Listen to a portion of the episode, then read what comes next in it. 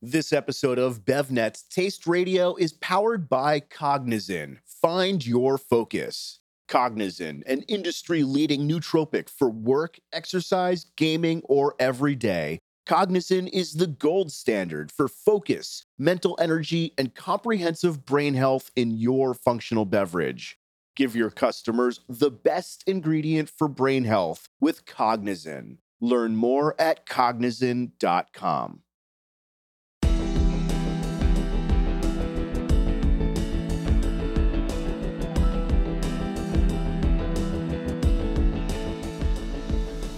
Hey folks, I'm Ray Latif, and you're listening to the number one podcast for the food and beverage industry, Taste Radio.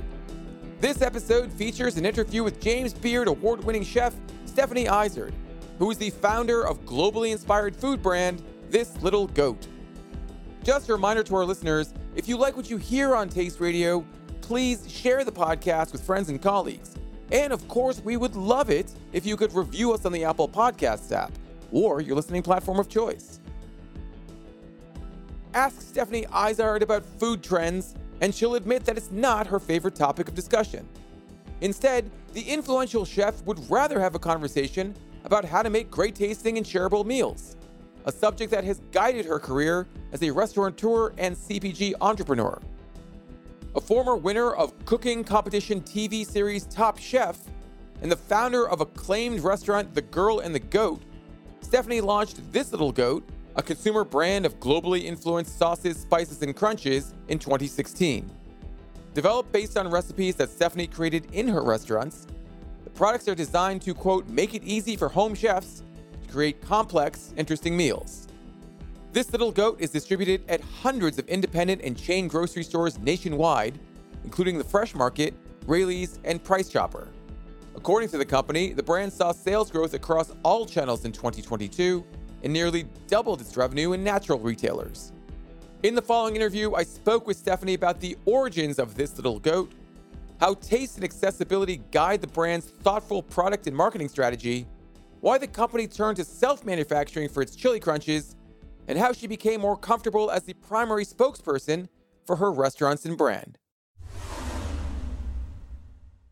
Hey folks, it's Ray with Taste Radio. I'm here in Las Vegas for the 2023 Winter Fancy Food Show, and I'm honored to be sitting down with Stephanie Izard, who is the chef and founder of This Little Goat. Stephanie, how are you? I'm good. How are you? I'm doing fantastic. I'm doing even better now that I'm sitting with you. So Thank thanks so much you. for taking the time. I know you're very busy. When I came upon your booth, you were cooking up a storm. Yeah, it's been fun. I've been sauteing Brussels sprouts all morning, giving people sustenance. We've got chicken, we've got dip. We love to bring all of different flavors and draw them in with the smell of Brussels sprouts and fish sauce vinaigrette. That's what drew me to your booth. You know, it wasn't so much that I knew that we had an interview and our scheduled recording time. It was like, where is the where the who's cooking those Brussels sprouts? It was- yeah, the Southeast Asia, that's actually the sauce that launched our whole line. When you get that fish sauce in there with a little bit of mustard and a little bit of citrus, draws you right in. You're making my mouth water, and we might have to stop and so I can go get something to eat, and then we'll come back and finish this. Now, this little goat, which spun off from your restaurants, your very famous and highly awarded restaurants, including The Girl and the Goat, the original, the OG. We've seen chefs launch consumer brands in the past to varying degrees of success. And what was your interest in getting into this space? Sure. So it started with, as I mentioned, the Southeast Asia is the sauce that started it all. At Girl and the Goat, which is going to have its 13th birthday this summer, we launched with green beans on the menu, which are still on the menu. They've been our highest selling dish ever since we opened, and they have that fish sauce vinaigrette on them. And so many people would come in and say, Can I get the recipe? Can I get the recipe? Which I'm still happy to share. But we thought we should just put that in a bottle. We had seen some other chefs doing that. So we started with that. We started with what's now our Hong Kong sauce um, and with our Korea sauce. With those three, they were in a different package that really matched the interior of Girl and the Goat. And it's just a small project to sell at the restaurant. And then we started looking around and sort of seeing the possibilities. We decided to redo the packaging and make it colorful that would pop on shelves. We redid the branding to This Little Goat to be a little bit playful. This Little Goat goes to Tokyo. This Little Goat went to Korea, playing up the sort of playful side of my cooking and celebrating flavors from all over the world and making it colors that pop so we could go into grocery stores and people could really catch it on the shelves. And then I've been spending the past 12 years really building a team, trying to understand CPG myself. It's a very different world than the restaurant industry. I think you can't just go in as a chef and think, oh, I just take my sauces and throw it on a shelf. It's diving into another industry. I think when people wake up one morning and they say, I think I'll just open a restaurant because that sounds fun. And we kind of laugh at that and say, you don't know what you're getting into. It's the same thing with CPG. You can't just say, I think it'd be fun to go on shelf. You have to dive in and talk to people that have successful businesses, try to understand it and see how you can grow your brand and know what your sort of future goals are. It's been in the past few years that we decided to take it to a whole nother level. We started with the sauces, we added on the spices. We just recently built our own manufacturing facility to be able to do our everything crunches and our chili crunches because we couldn't find anybody that would hit the right temperatures on some of the oil and kind of just do the exact process that we're looking for. So we were like, you know what, we'll just build our own facility and it's been going great. We actually had to move into a bigger facility since launching. So it's fun. I'm just on this little roller coaster ride of diving into CPG and we want to see how far we can take it. You do realize that now you're in three different businesses. You're in the restaurant business, the CPG business, and the manufacturing business, all of which are very challenging and have a very different set of skills and requirements to be successful. So, congratulations on that. Yeah. I like to have as many jobs as possible, also doing as much TV as I can now these days. So I like to keep myself busy and kind of keep my mind challenged.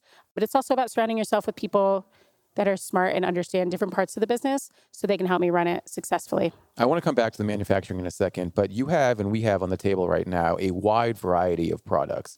You have spices, you have sauces and marinades, you have crunches. How did you decide what categories to get into and when to introduce new products within those categories? We started with the sauces. Those were sort of the entry point for us. So, looking at my menus and thinking which of the sauces that we make, one could make it into bottle and still have the integrity that they do when we make them in the restaurants. Is this something that I would actually use in my restaurant still? Which a lot of these, we just use it straight from the bottle in the restaurants.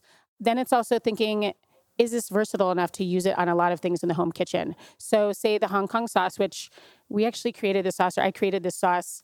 I think the first year we were open at Girl on the Goat, so 13 years ago, but it was called the quail marinade because we made it for a quail dish. I okay. made it because it tastes great on quail, it tastes great on just everything. But if you come into our restaurants, if you're in the kitchen and you look at the prep list, it says quail marinade. That's still what we call it, even though it hasn't been on quail in 12 years. Mm-hmm. But then we realized how versatile it was. We use it at Duck Duck Goat on our grilled beef and broccoli.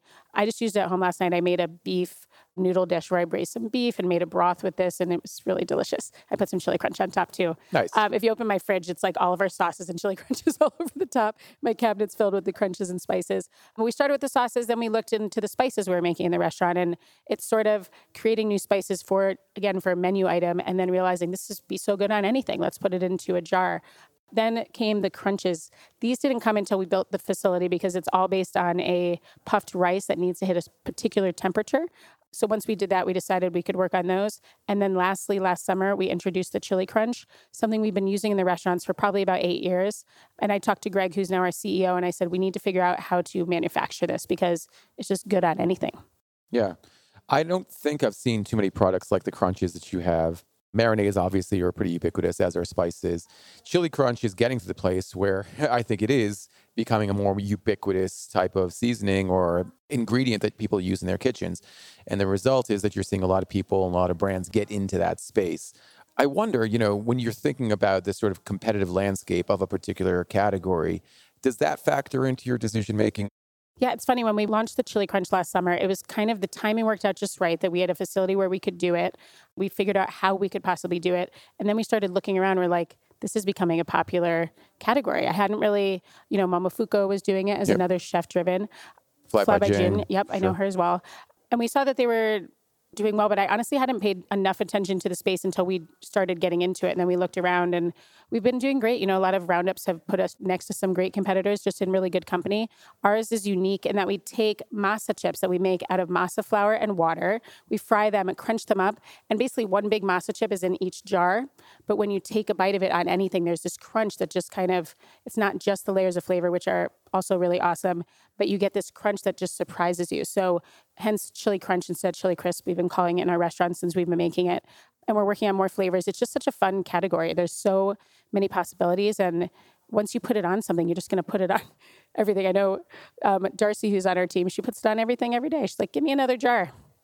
Well, it's nice when you work for the company that you can get those jars anytime you want. Maybe Darcy, do you get a 15% discount at least, or is it? Oh, okay. Darcy's here with us too. She's not just on the team; she's here, which is why I asked that question.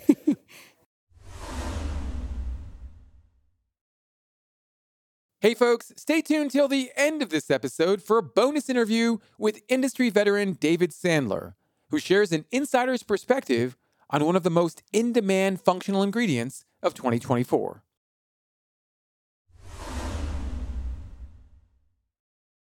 It's clear that the products that you make for this little goat are very tied to what you make in the restaurant, the dishes you prepare in your restaurants. But I think in our business, trends always influence innovation. How do trends influence your decision to launch a product or introduce a product to the market?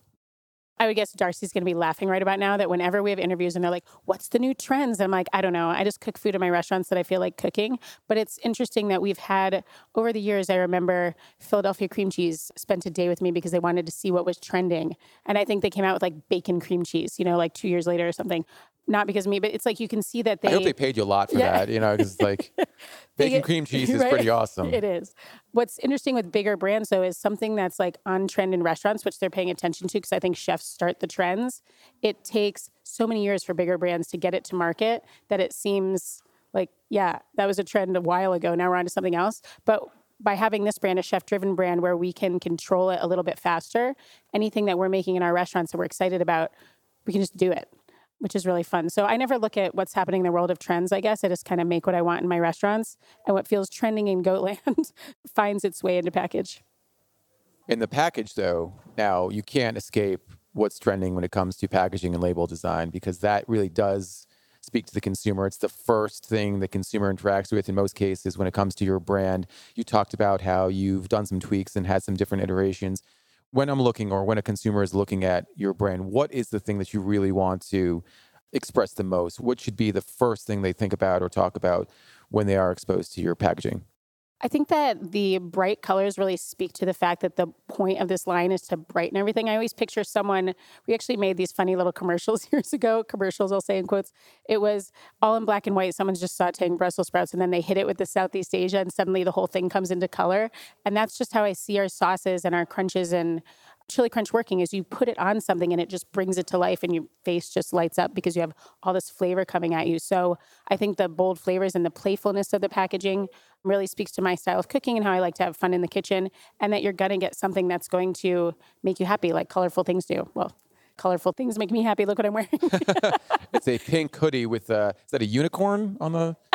yes. Oh yes. no, I'm sorry. That's the goat. That's yeah. that's it was it was folded oh, inward. Oh, yes, so I'm sorry. Yes, you're very on brand, Stephanie, and I'm just blind apparently. So, were you involved? Were you deeply involved in the in the label design, the package design for these products? Yep, every step of the way. The goat itself comes from so my last name we say Izard in my family, but it's Izard. It's a type of mountain goat that lives in the Pyrenees Mountains. So, girl and the goat, a restaurant, 13 years old. Little goat, 10 years old. Duck Duck Goat, six years old. Cabra, which is goat in Spanish, is four years old. Everything we do, Sugar Goat, our bakery, everything has goat in it. Just became our sort of little icon.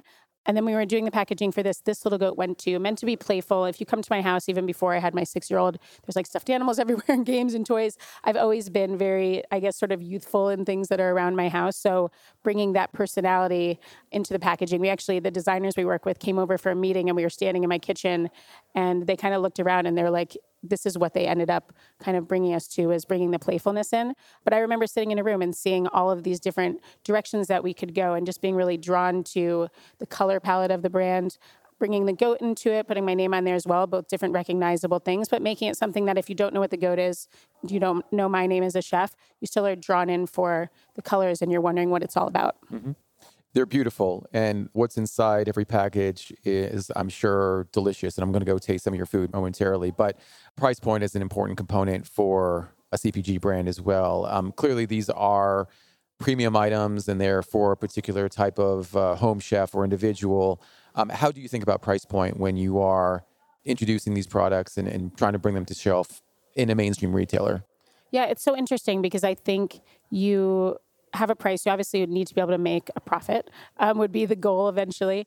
But also just thinking about who is your target market. I think that we wouldn't be able to hit the price point of some bigger brands. We can't sell our sauce for $1.99. It's just not going to happen because we use really high end ingredients. But we can get it to a price point that we feel happy about where we feel like people can get good value because they're getting amazing things inside of the bottle but not try to be too premium. So we're we're definitely in the premium space, but we're trying to keep it also accessible you know, it's an up and down thing. I think with our chili crunches, we had launched them and they felt a little bit too expensive to really hit the profitability that we wanted. So we went back and figured how can we lower the cost of each of the items that's going into the jar without changing the quality of what's in there. So we just need to get the oil in larger vats. We need to order things in more bulk and it's just going backwards like we do in our restaurants and figuring out how can we get our costs lower uh, without the quality going down so that we can make it more affordable for our guests.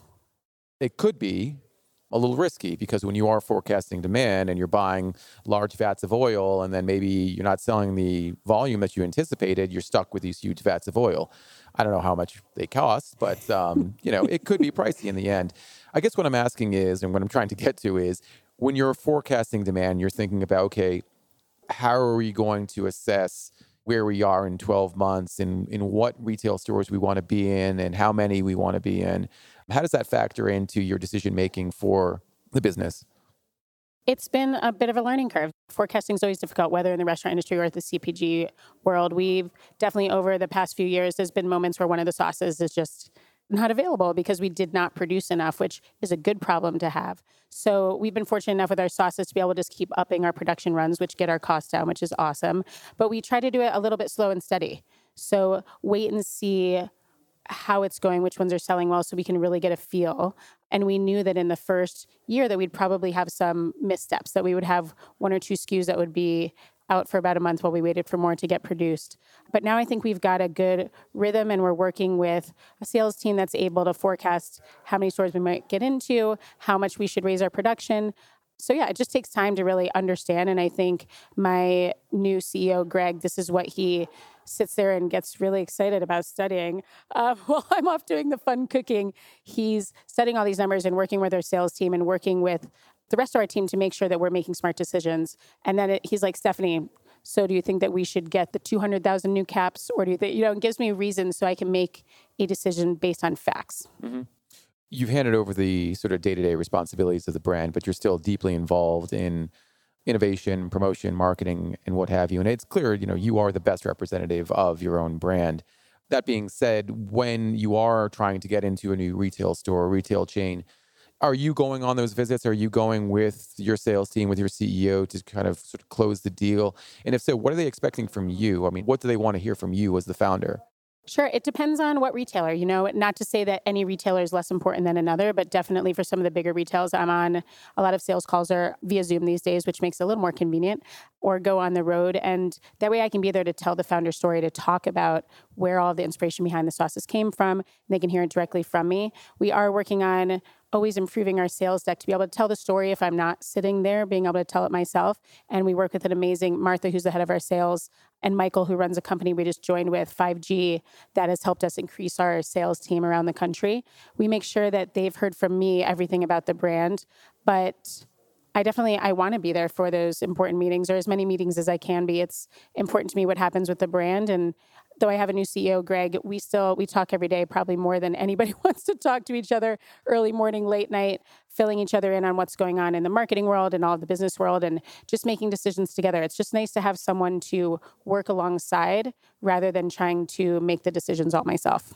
When talking about the story, what is resonating about the story? What is connecting with retail buyers and then with end consumers? I think just when I talk about, I said Goatland a little bit ago when I was talking about our restaurants. So, Girl and the Goat started it all, but we've been in the West Loop in Chicago for almost 13 years now. Now we've just expanded to Los Angeles. I've done that, a bunch of cooking shows, cookbooks, all of these things. It's sort of building this whole brand of the goat by just being out there for me, doing fun things to brand expand and also just connect with people in different ways. So I think being able to tell the story of everything that we've done with the goats or everything that I've done along the way, and this is part of that story. This is a way to take what we make in the restaurants, take what I've created for the restaurants, and put it in the home kitchen and use it for just anything. I, I mean, I cook with this more at home than with anything else. I'm like the best spokesperson for my own brand. When friends are coming over, I'm like, I'll just grab the Hong Kong, saute some onions with it, and put some sour cream. It's the best onion dip ever. I love dips. so I know personally just how easy it is to make things tasty really fast with it at home. So just being able to talk about food and we try to if it's in person and sometimes via zoom we send tastes so that they can be tasting and eating samples like we have at the booth today while we're talking about the brand because although it's a sauce and you can definitely eat it straight out of there you know, their marinades are intense. It's so great to taste it on something, to smell something, to be able to just, you got to taste food to get excited about it. And it's got to taste great for Yes. sure. And I think that's something I actually was just speaking with someone about this, and it's it's remarkable to use that word. How many new brands come out and the products don't taste good? It's weird. It, it, So it's a strange thing. It's almost like you know I'm going to start a business, but profitability doesn't matter. Well, no, that's that's what it is. A business is. It's, you know you have to get to a point where you make money in this business.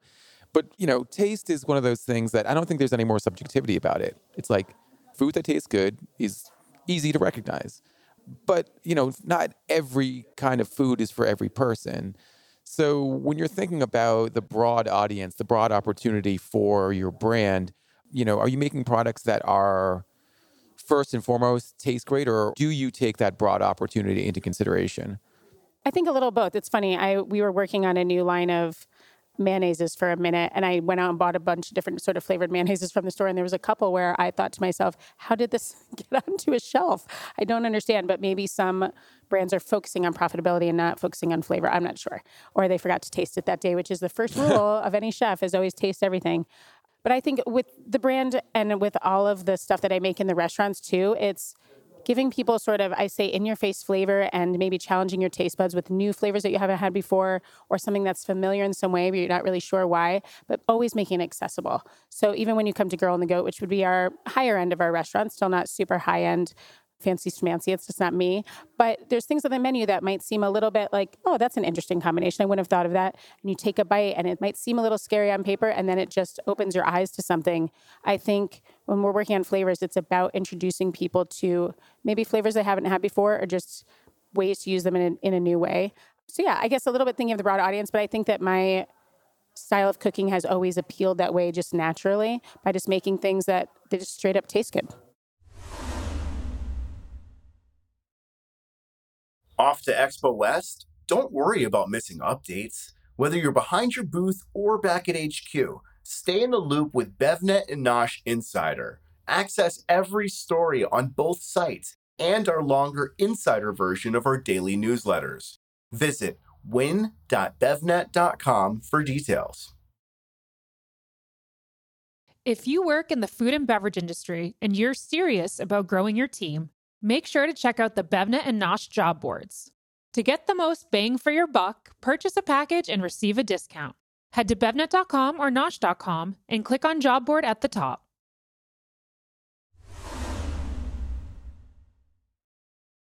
Stephanie, I have to say, you know, the way you communicate, the way you speak, it feels so approachable and makes the person you're speaking to feel comfortable. And that's something that founders need to get good at most of the time.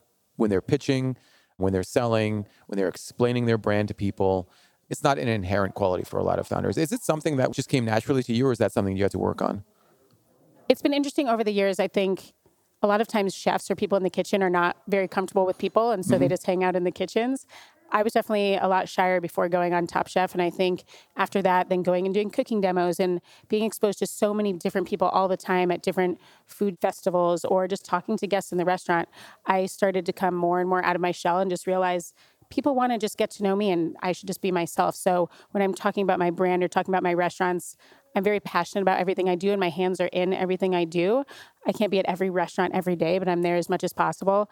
I'm as involved with this as possible. So I think you just you get that sense of my excitement about it and my I guess pride in it, but I just think it's fun. I just think everything is fun. So I think I've just learned to just be myself and just talk like I'm talking to a friend, whoever I'm speaking with. They're my new friend, you know? Let's just talk about food and let's just talk about fun things and flavor and just be yourself. Yeah. I mean, I think that's such great advice is like, it doesn't need to be complicated. Just talk to the person like you've been talking to me. That's one. So, folks who are listening right now, just be like Stephanie, is, is what I'm trying to say here. Don't Um, overthink it. and practice. Yes. Do it a lot. You know, put yourself out there and you'll get better at it. I did say I wanted to come back to manufacturing, and I do because this is a question that a lot of founders have is you know, like, I can't find someone to make my product. I need to make it myself. You know, how did you determine that that was the right course of action? Well, so we started, the sauces are done at another manufacturing facility, to be clear, and same with the spices. But when we wanted to do the everything crunches, something I've been using in my restaurants for a while, we just could not find anyone to puff the rice. It became this huge challenge. And I thought, okay, we're never going to be able to do this. Then, actually, during COVID, there was a restaurant that went out of business that was right underneath our offices and it had a kitchen in the back. And my assistant texted me. She said, That vegan restaurant went out of business. We should go take a look at it. So we went and took a look and thought, I think this is enough space that we could bring the Everything Crunches to life. So I brought Greg on, who's now our CEO, who understands all of the work that goes into getting kitchens certified to actually produce. I think having a very strong understanding of food safety and what goes into it and being able to really have those regulations in place, but also make sure that you're making safe food for people is of huge importance and that people might kind of skip that step. Mm-hmm. So, very fortunate to have Greg be able to help us build the facility properly, train our teams properly, make sure we're following every regulation that we need to and going above and beyond that and being proud of our space. I think both of us being chefs, he was a is a longtime chef friend of mine. We come from the restaurant industry where we know the importance of that. And so it kind of leads over to the CPG.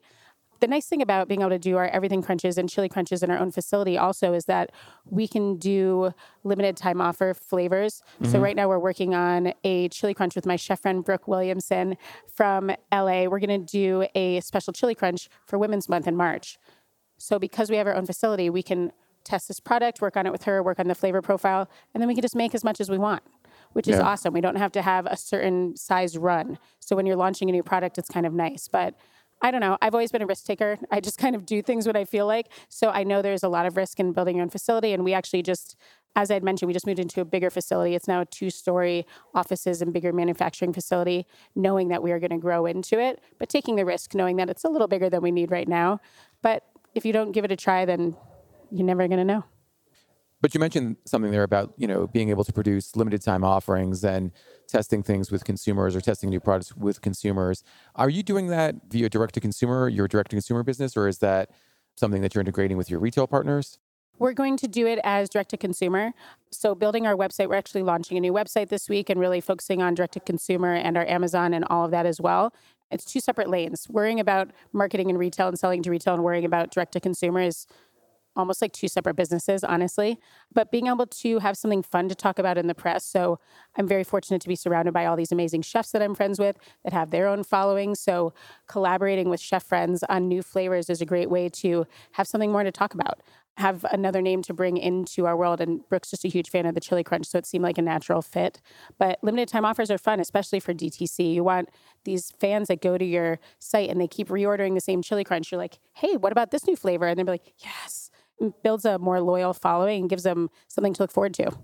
Is your direct to consumer business something that you see scaling in the same way that your retail business does? I mean, do you want them to be sort of equal in terms of sales performance? I don't think there's any way to have our DTC business ever match our retail. You know, I definitely know our huge sales are going to be more in retail. So, as far as our sales team and the growth of the company, I know that that is going to be the bread and butter of it. Mm-hmm. But we love our direct to consumer business and it's just a fun way to connect in different ways. We can do cooking classes and sell kits for that. There's just a lot of fun things you can do with it. And I see it as more of a brand building exercise and giving people the chance if they just want to get it to their house. Maybe they don't feel like going to the grocery store today.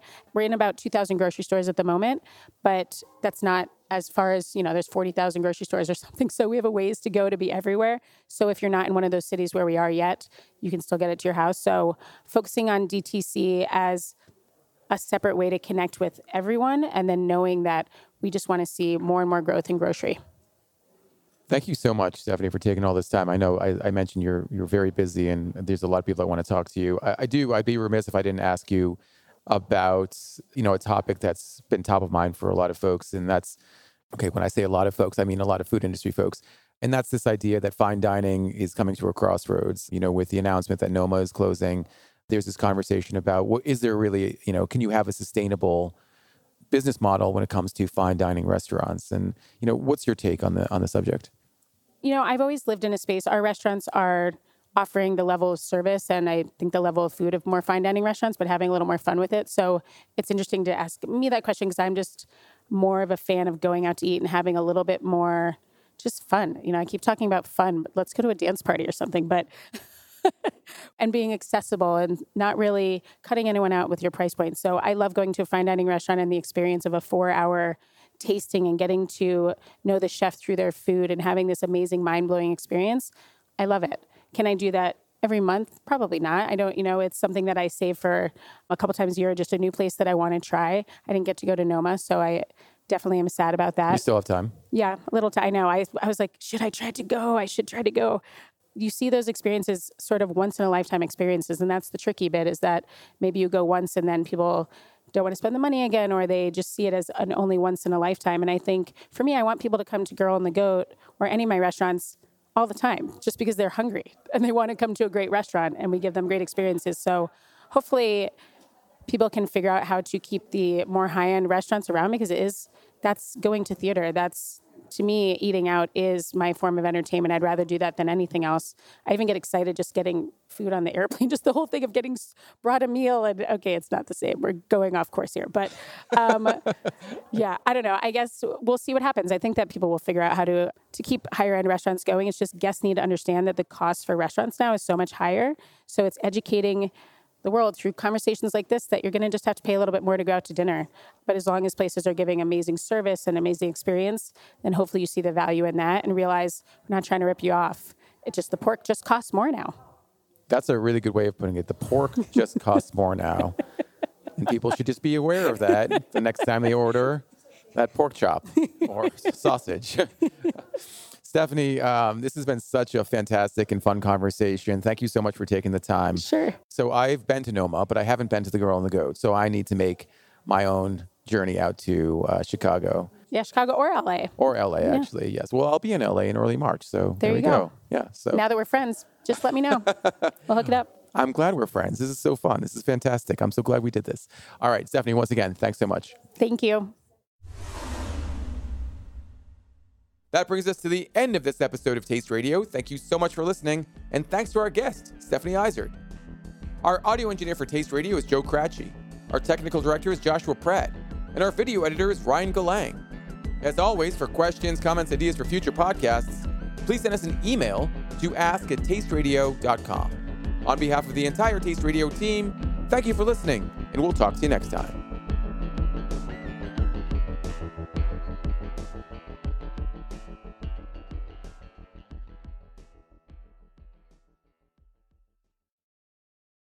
Hey folks, it's Ray with Taste Radio. Right now, I'm honored to be sitting down with David Sandler, an industry consultant working with Kyowa Hakko.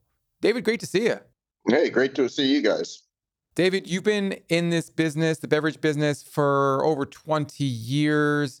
You've been working on functional beverages for quite some time as well. And I'd love to hear from you about that term because it's an often used term in industry. But what is a functional beverage?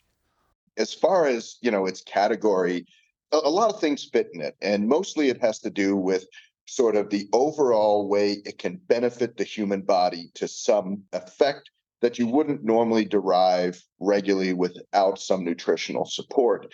But more so it seems to be used in the category of like mood relaxation or some other type of performance benefit that you might get say to improve athletic ability or fitness or health aspects. So we're seeing a lot now of products coming out that fit that mold where you're talking about more mood, relaxation, even hydration, and then having energy for performance or for health. There are a lot of benefits that can be described as functional, but within this umbrella of functional beverages, could you talk about the growth of the category and where it's going in 2024 and beyond? Well, it seems like the growth is uh, never ending. And it seems like single serve RTDs are still on the rise. Energy drinks are still plowing through. They seem to be continually increasing. Now, what we're seeing, though, is an attempt to try to add some other additional benefits to energy drinks including hydration and you know focus mood and just better overall feeling. And we're starting to see other health benefits being added to some of these drinks as well. Let's talk about one functional ingredient in particular that's cognizin which is a, an ingredient that i have a lot of love and respect for. But talk about cognizin and what makes it a leading nootropic well, one, you come with uh, years and years of experience from the makers, uh, Kyowa Hakko. They just have such great processes and really stellar research and very solid scrutiny behind their ingredients that they do work with and promote. And so from there, you know you're going to get something that's that's really, you know, first class. We talk a lot about having better focus in today's workplace or today's environment where there's so many factors that are going on. This ingredient seems to really shine. Its data shows unparalleled performance. And uh, for myself as a user and a formulator, it's finding its place in many of the drinks that I am working on where I'm trying to enhance focus, enhance mood, and improve cognition over uh, longer term use. Is this an ingredient that's becoming more in demand among today's consumers, among modern consumers, and why? Well, I think one we're we're starting to see it more in products that are out there. So consumers are starting to understand a little bit more about it. But also what we're finding is is that while lots of groups are out there promoting these ingredients that enhance mood or focus or concentration or cognition and so forth many of them are wrapped around dosages that are not able to be achieved for you know many of the functional mushrooms for example require a much larger dose than people are using in the dosing so they're not seeing the benefit that they would derive. Whereas when you get a Cognizin based product, one, there's the requirement to have a dose that matches their research, unless you're actually getting that feeling. You're getting that function coming out of it. And that's why I think we're starting to see people switching to it and adding it to their products. I'm curious, are there any other natural ingredients that complement Cognizin in a beverage formulation? It can go in a number of different ways. You can put it into your standard pre workouts to improve the overall function of a pre workout where you've got your energy, maybe you've got your blood flow, you've got your pump that you're looking for, and then you complement it with a, you know, the focus factor, that concentration that helps you zero in and have a much better workout. But we're also seeing where I would complement it with things like some of those other functional so called ingredients, like mushrooms and a few other ingredients out there where it works so well. The wonderful thing about Cognizin is it works in every format, right? From capsules to powders to liquids. Its taste is just so easy to work with. It's incredibly soluble. It's just a very, very easy ingredient to work with. Easy to work with and easy to learn more about by going to cognizin.com, C O G N I Z I N.com. David, thank you so much for sitting down with me today. Thanks for all the information and uh, look forward to catching up again soon. It's an absolute pleasure. And again, thank you for having me.